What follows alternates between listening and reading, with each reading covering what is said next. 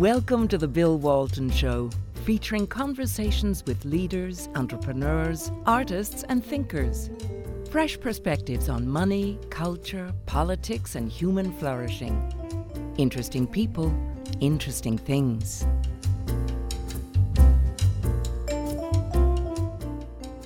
Welcome to Common Ground. Uh, we're exploring a new format that I'm roughly calling off the cuff, which is where we bring in guests instead of the studio. We bring them into our lives via computer, specifically the app Zoom, and it gets allows us to get into business, get into action a lot quicker, which is very important, particularly when things are fast moving.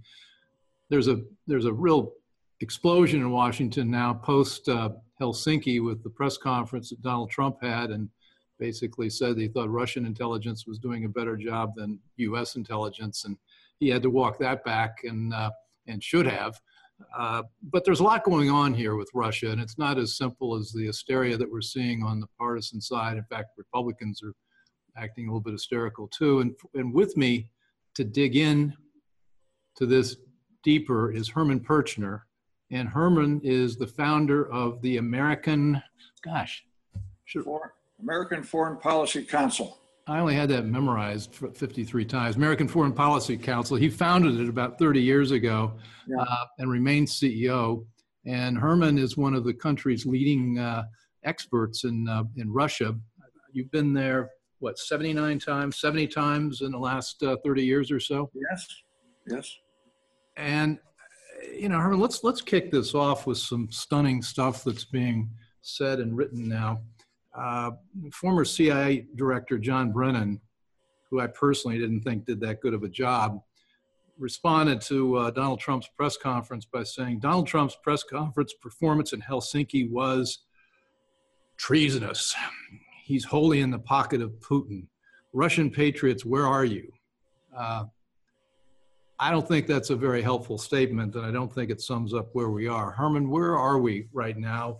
Uh, let's let's start in immediate aftermath of the press conference and how much that, that really is going to matter to the Russian uh, US relationship? First, a word about Brennan. We know now that he voted, uh, I believe, twice for Gus Hall, the Communist Party candidate for president in the United States. That during the height of the Cold War, he was a young guy and said it was a protest vote, but it says something about his politics and the way he conducted himself during the Obama administration when he was CIA director. Uh, he's a, a, fine one to talk about treasonous activities given uh, some of his past record. So. Well, thank you. We've taken, we've knocked that ball out of the park. Yeah. Um, you know, the, um, you know, as you pointed out many times, the thing to understand about Russia is it's run by the KG, KGB. I mean, the communist or the, the Soviet Union is no longer uh, uh, running it. it. It's Russia now, but you still have the same people. Could you describe what the leadership of uh, well, during Russia the, is today? During the communist period, uh, the Communist Party was supreme, but also the KGB and the army were uh, legs to that uh, three-legged stool. Now it's the KGB by itself, and they have a culture that's very different than Russian culture. Uh, they do not believe uh, philosophically in democracy. They believe if you don't get in line, it's perfectly acceptable to uh, to kill your opponents. That's uh, kind of the center of their cultural gravity. So I think when you talk about Russian interest, uh, you can't talk about the leadership of uh, Russia today. I think the interest of Putin and the KGB is substantially different than interest of the Russian nation and the Russian people. Well, and, and you don't see student uh, Putin as all that different from Stalin. Uh, well, there is a, is a difference. You know, Stalin killed about 20 million people. It's just a staggering number. Yeah. And uh, Putin's criticism of Stalin, as has been explained to me, is that you didn't need to kill so many people to terrorize your population and keep them in order. You know, if you can kill uh, select hundred in gruesome fashion and publicize it, everybody else will be scared enough to get in line. And so far, that's worked for him. So the only difference is that uh, Putin thinks he's more efficient. Yes. that's that's chilling. Uh, the uh, the other thing about Russia is they don't seem to be. Little, uh, we've talked about this with regard to China. Uh, they don't seem to have a rule of law in Russia, and they don't. And we're over there talking Helsinki about pledges and deals and agreements. Uh, it doesn't seem like we can expect much out of them in terms of making an agreement with us and then keeping it. Well, they have no regard for the rule of law either internally or externally. You know, if you want to know what a country's elite, not just Russia, but any country's elite, thinks about uh, the future of their country, uh, look what they do with their money, look what they do with their children. There's practically nobody that's around Putin today, the two, three hundred people that are most important to him staying in power, that don't have multiple passports, don't have foreign bank accounts, probably have a relative sitting on their money in foreign countries. And why? Because there's no rule of law that they feel comfortable will protect their assets or their physical well-being inside of Russia. And they're not completely sure what the future of Russia as a country is. So they uh, take it outside of, of uh, their, their wealth and their family outside of Russia so they have a place to land if things really get bad. They also, as a country, even uh, predating Putin during the Soviet era and then before that, have not paid too much attention to treaties. We sign a treaty, and the U.S. Uh, tends to really adhere to it. Congressional watchdogs and the press, and they would yell if we weren't. In Russia, they have broken uh, countless treaties, and uh, Putin has broken countless treaties. So the the when we think about influencing Russia, we need to be thinking about influencing not the mass of Russian people, but the elites that surround Putin. That's that's correct. And I think you pointed out that uh, they work very hard to steal their money. Yes. And and they want their ill-gotten gains safe and if they're they're ready to get out of the country in a, in a moment's notice, the the instant they think Putin is uh, is in trouble or, or or they're in trouble, maybe more to the point. They want to protect that hard stolen money. well. And well, you have to, you know, it's not not easy if you even if you're doing it illegally with guns to amass a, a billion dollars. So it is hard stolen, but it's stolen a lot of it. Okay, so we're we've got Donald Trump who uh, earned earned his bones, as they say in the the Godfather movie, in real estate in New York, yeah. and working with the likes of Roy Cohn, who's one of the legendary tough guy lawyers. Yeah. And and real estate development in New York is not a is not a game for uh, the faint of heart.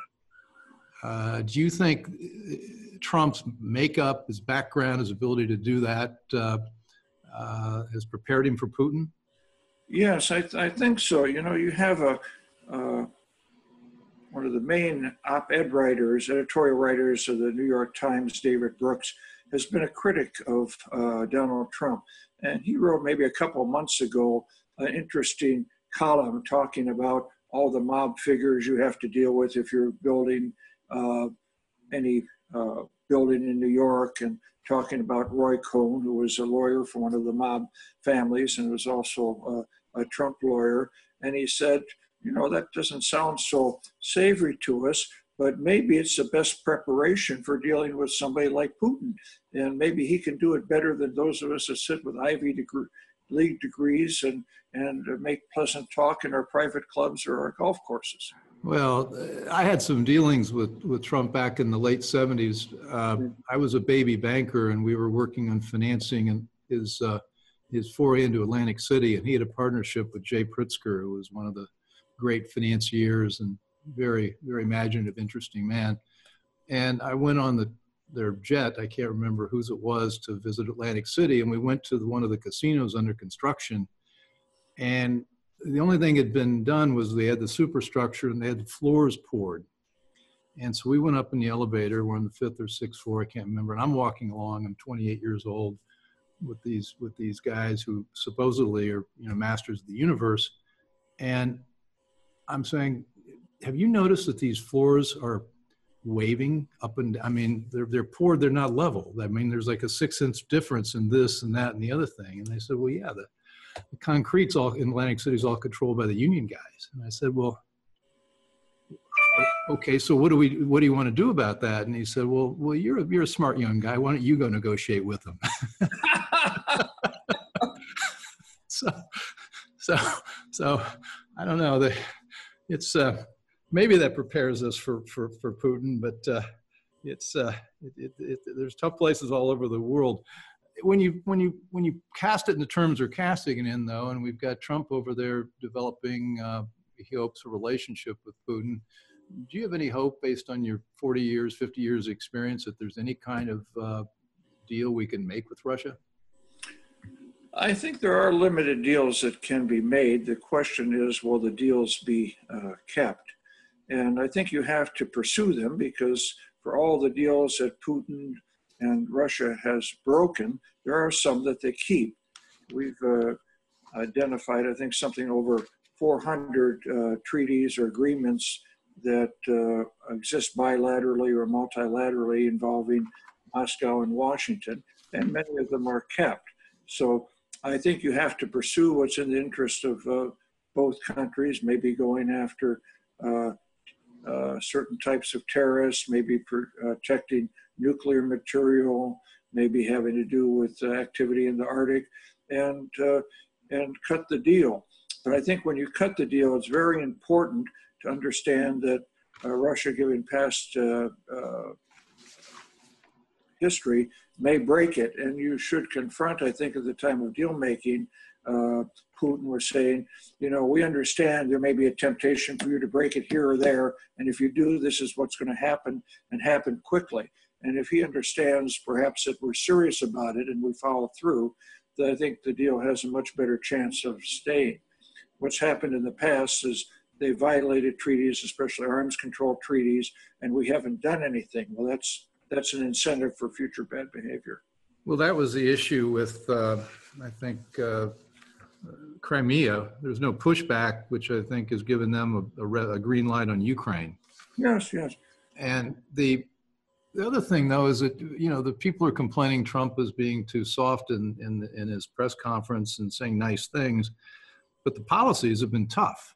I mean, we've had escalating sanctions, which are which are hurting hurting him. He pulled out of the Iran deal. Um, you know, he's uh, he's armed. We've armed the Ukrainian opposition to Putin. Uh, we bombed Syria and chemical weapon sites, which is one of the uh, uh, you know, one of the protege states of, of Russia. So our actions since Trump has been president have been pretty tough. They have been tough and much tougher than Obama, by the way. So, uh, what, what do we make out of this this disconnect? And does it matter that we've got a new foreign policy team in Bolton? And uh, um, uh, well, to, to, people that are, are, worried about Trump's statements, I think you have to uh, uh, balance them, as you've mentioned, with the actions that he's taken, which have been tough, and you have to balance also with the people that he's appointed. John Bolton, the national security advisor, is known to be uh, tough on Russia, as is Pompeo, uh, Secretary of State, and Secretary of Defense Mattis, all tough on Russia. Now, would uh, Trump have named them knowing their positions if he weren't uh, prepared to institute the tough policies we've just talked about?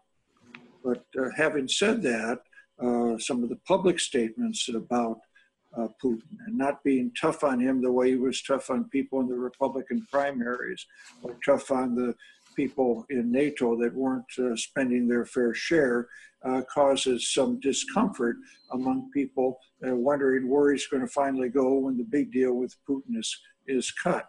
And uh, if that's simply a negotiating posture and he's going to cut a great deal or not, we're going to find out with time. Well, you know, the, a lot of this hysteria. I mean, Trump has said that he's inherited a foreign policy with, from a foreign policy establishment in the U.S. that is characterized by uh, foolishness and stupidity. Yeah. Uh, and he's just really had a an act, gore. You know, he's gored the, he's gored the foreign policy establishment big time. And I think you look at the lineup of people who are against Trump: Comey, Brennan, Clapper. Uh, the whole crew and even a lot of the Republican people that have been appointed. It's he's really just been saying, "You guys have not been getting the job done. I'm going to do it." And it reminds me that there was a saying back in uh, business school when people were taking, we're talking about risk taking and, and, and business decisions, and they said, "We're in a big corporation." Um, it's better to fail conventionally than it is to succeed unconventionally. And it seems like we've, a lot of the conventional diplomacy that we've used has not succeeded in bringing about objectives we want, yet he's extremely unconventional, put it mildly.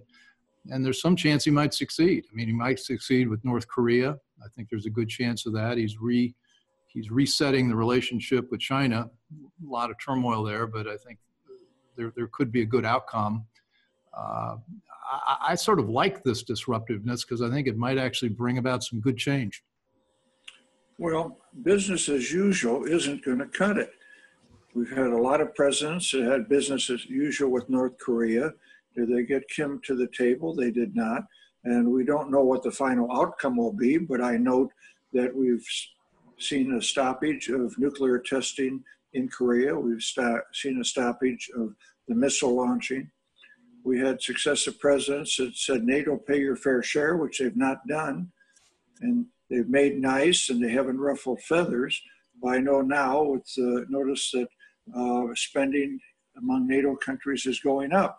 And I think you have to give Donald Trump some of the credit. Russia's bad behavior that has spooked the countries nearest Russia gets credit too, because uh, if you look at where the spending is going up the most, it's in those countries closest to uh, to Russia. But does Trump get credit and should he be given credit? Yes. So let's let's put you in the room with uh, with the president, and you're advising him in the aftermath of this uh, this contretemps with Helsinki. What are you what are you telling him to do now? Well, I think they've set in motion working groups to explore where common interests can be met by uh, a given deal. And uh, the areas on the table uh, under discussion are reasonably well known. to certainly Syria, certainly Ukraine, certainly North Korea, certainly uh, types of arms control. And uh, I think my main advice would be if your team comes up with a deal, make sure they've gamed out how Russia, if Russia should so choose, would violate that deal and let Putin know ahead of time you're going to sign it. But if he goes down the road of violating it, there'll be swift action on the U.S. and even say what the U.S. action might be. Not just signing the paper, it's deal after the paper signed. Well, you've written on this, and one of the one of the great things you said about Putin is you you got to you got to be firm with Putin. You got to be push. You got to push back because Putin's the type of guy whose appetite is increased by eating. Yeah, it's a provocative weakness. If he senses he can get something for nothing, he wants more. I think you make a very good case that had there been a reaction uh, from the international community, a more serious one when he went into Crimea, he might not have uh, launched the invasion of eastern Ukraine. And for all his talk about it being separatist, you should remember that that is financed by Russia. The officers directing the military operation are Russian. It's Russian equipment. It's Russian directed. It's a Russian invasion of Ukraine.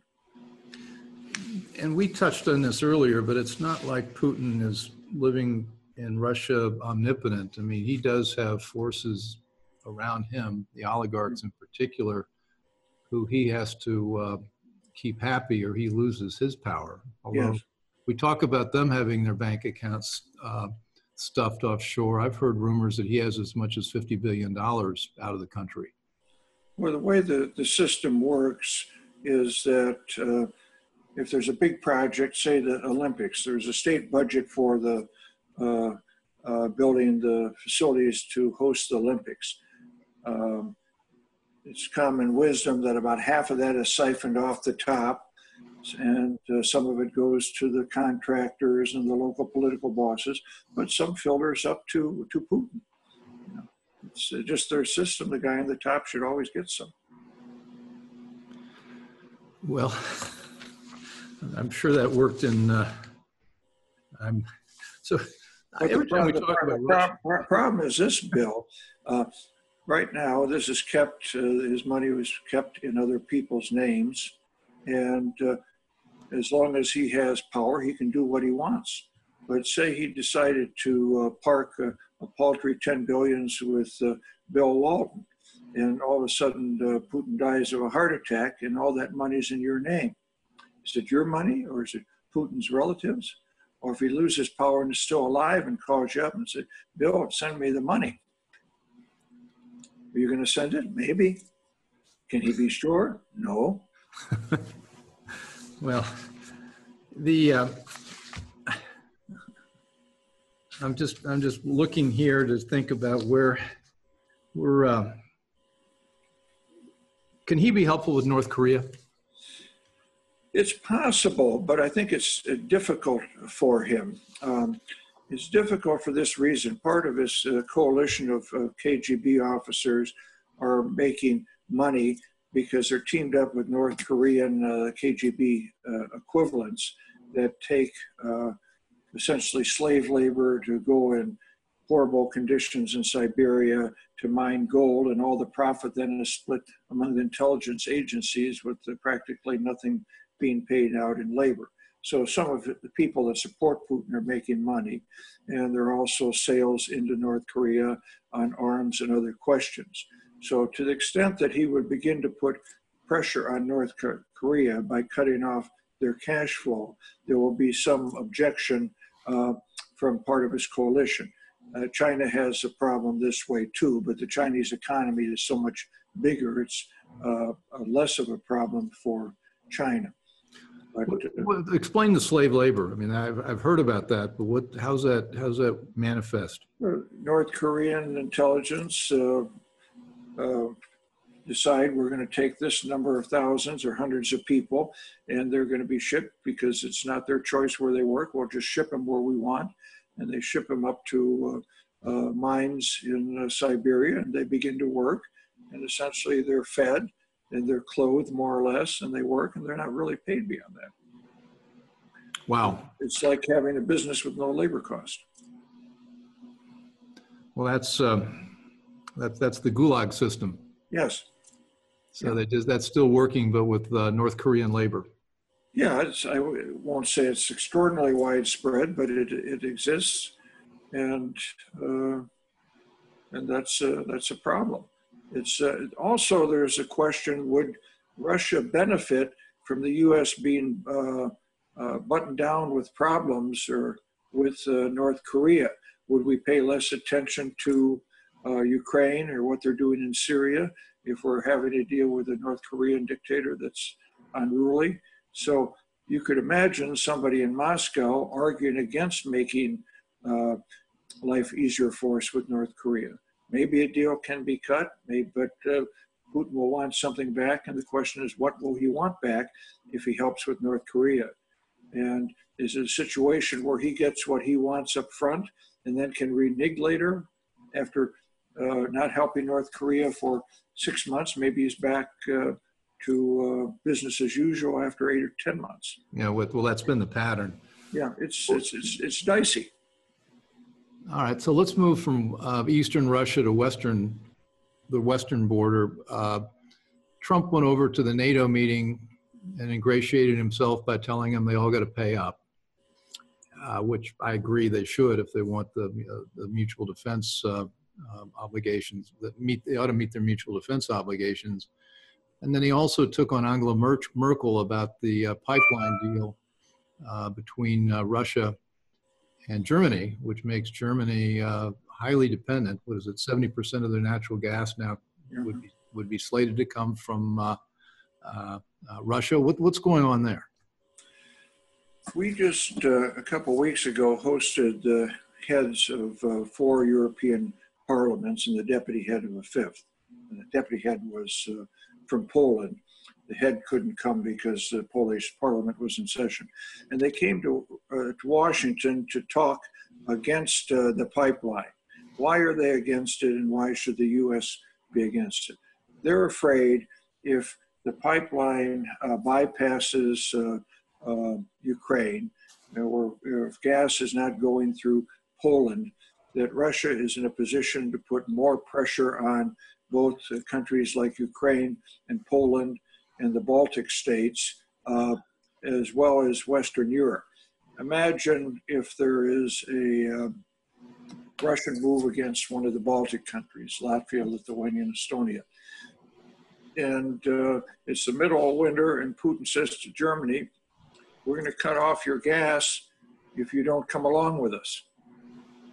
Well, that's a type of pressure that uh, those in mid Europe that are near the, the Russian border do not want uh, uh, Putin to be able to exert.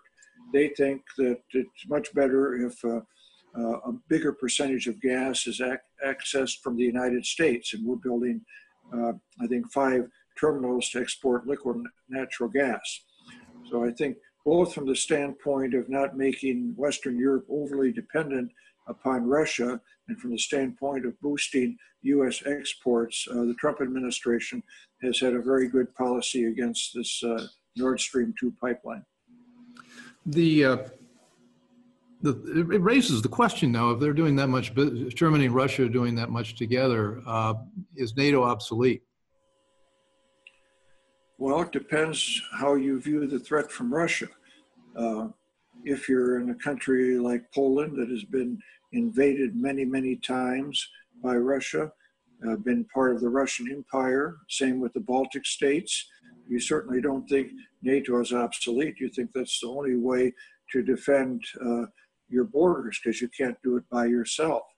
And uh, everybody talks about Ukraine, but it's important to remember that the uh, Scandinavian countries like Sweden uh, are uh, and Finland are upping their defense efforts too because of Russian incursions into the territorial waters with submarines, because Russian uh, bombers have uh, gone into their defense zones.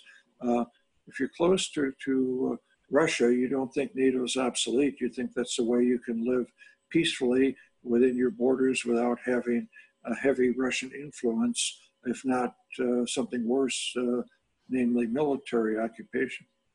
So the Germans don't live right next to the border. And uh, so they're figuring they've got some buffers and they can think longer term. And those are not their their issue. The Swedes' issues of uh, Latvia, places like that, they don't they they have different problems, and Germans have their own problems. And Angela's uh, uh, getting for the Germans what the Germans need. Uh, there are people in Germany that echo that point of view. But uh, when borders start being uh, changed by force, when international agreements are in mass torn up, uh, the instability is, is not good for the business and prosperity in Western Europe. And should, for instance, Poland fall again under Russia's sway, then Germany would have the border with Russia. Well, we're treating Russia in, in sort of Cold War terms as this massive, monolithic, powerful state that. But you look at Russia and its economy. Its economy is not. It's like what what twentieth of uh, of our size, and you know by comparison to China, uh, Russian's economy is a, is, is is is relatively small, and and also you look at the, the demographic problems they have in Russia. The, there's massive problems with alcohol and drugs, and there's a there's a, there, you know, you go to the malls in Moscow and it, it's beautiful, but there's, but you look beyond or behind that a little bit, and uh, um, there's a hollowing out of the society in Russia, is there not? All that is true and, and more. The long-term trajectory for Russia, uh, based on uh, what's happening under Putin's rule, is extremely bad. But for as weak as the Russian economy is, they have a big nuclear arsenal, and they've shown uh, the willingness to kill people and expand their borders uh, by force. The North Korean economy is much smaller than Russia's, but we worry about them because of, of missiles and nukes and unpredictability. Would they actually use them? We've concluded they might, and that's why we worry about North Korea. We worry about Russia because they've gone into Georgia to change borders, they've gone into Ukraine to change borders, and uh, they may do it to other countries. Okay, final word for you. Uh, circling back to where we started, the uh, the infamous press conference. Does it have any significance, uh, long term or short term, or do we just uh, hit hit hit the reset button? I think people were uh, rattled, uh, many of them, by uh, Putin's or uh, Trump's gut reaction not to defend his own intel community and to give sway to the arguments of Putin saying he wasn't involved in disturbing the elections. Uh, walking that back, I think, has helped, but probably some doubts remain, and uh, people will be watching very, uh, both in the U.S. and other countries, will be watching very closely uh, the actions of the United States. If they continue to be tough as they have been against uh, Russia, uh, then I think this will be long forgotten. But if there's uh, any indication that they're going in the other way, uh, then uh, this uh, comment at the press conference will be shown over and over again. Herman, thank you. Uh, we will we'll stay tuned. We'll watch this closely, and I'd like to have you back on to talk about uh, things as they develop further. And uh, as usual, thanks for your insights, and uh, I'm glad you're on our side. Bill, it's always a pleasure to talk with you. Okay, Herman, Herman Pirchner, always wise man, as usual. Thanks, Herman. Thanks for listening. Want more? Be sure to subscribe at thebillwaltonshow.com or on iTunes.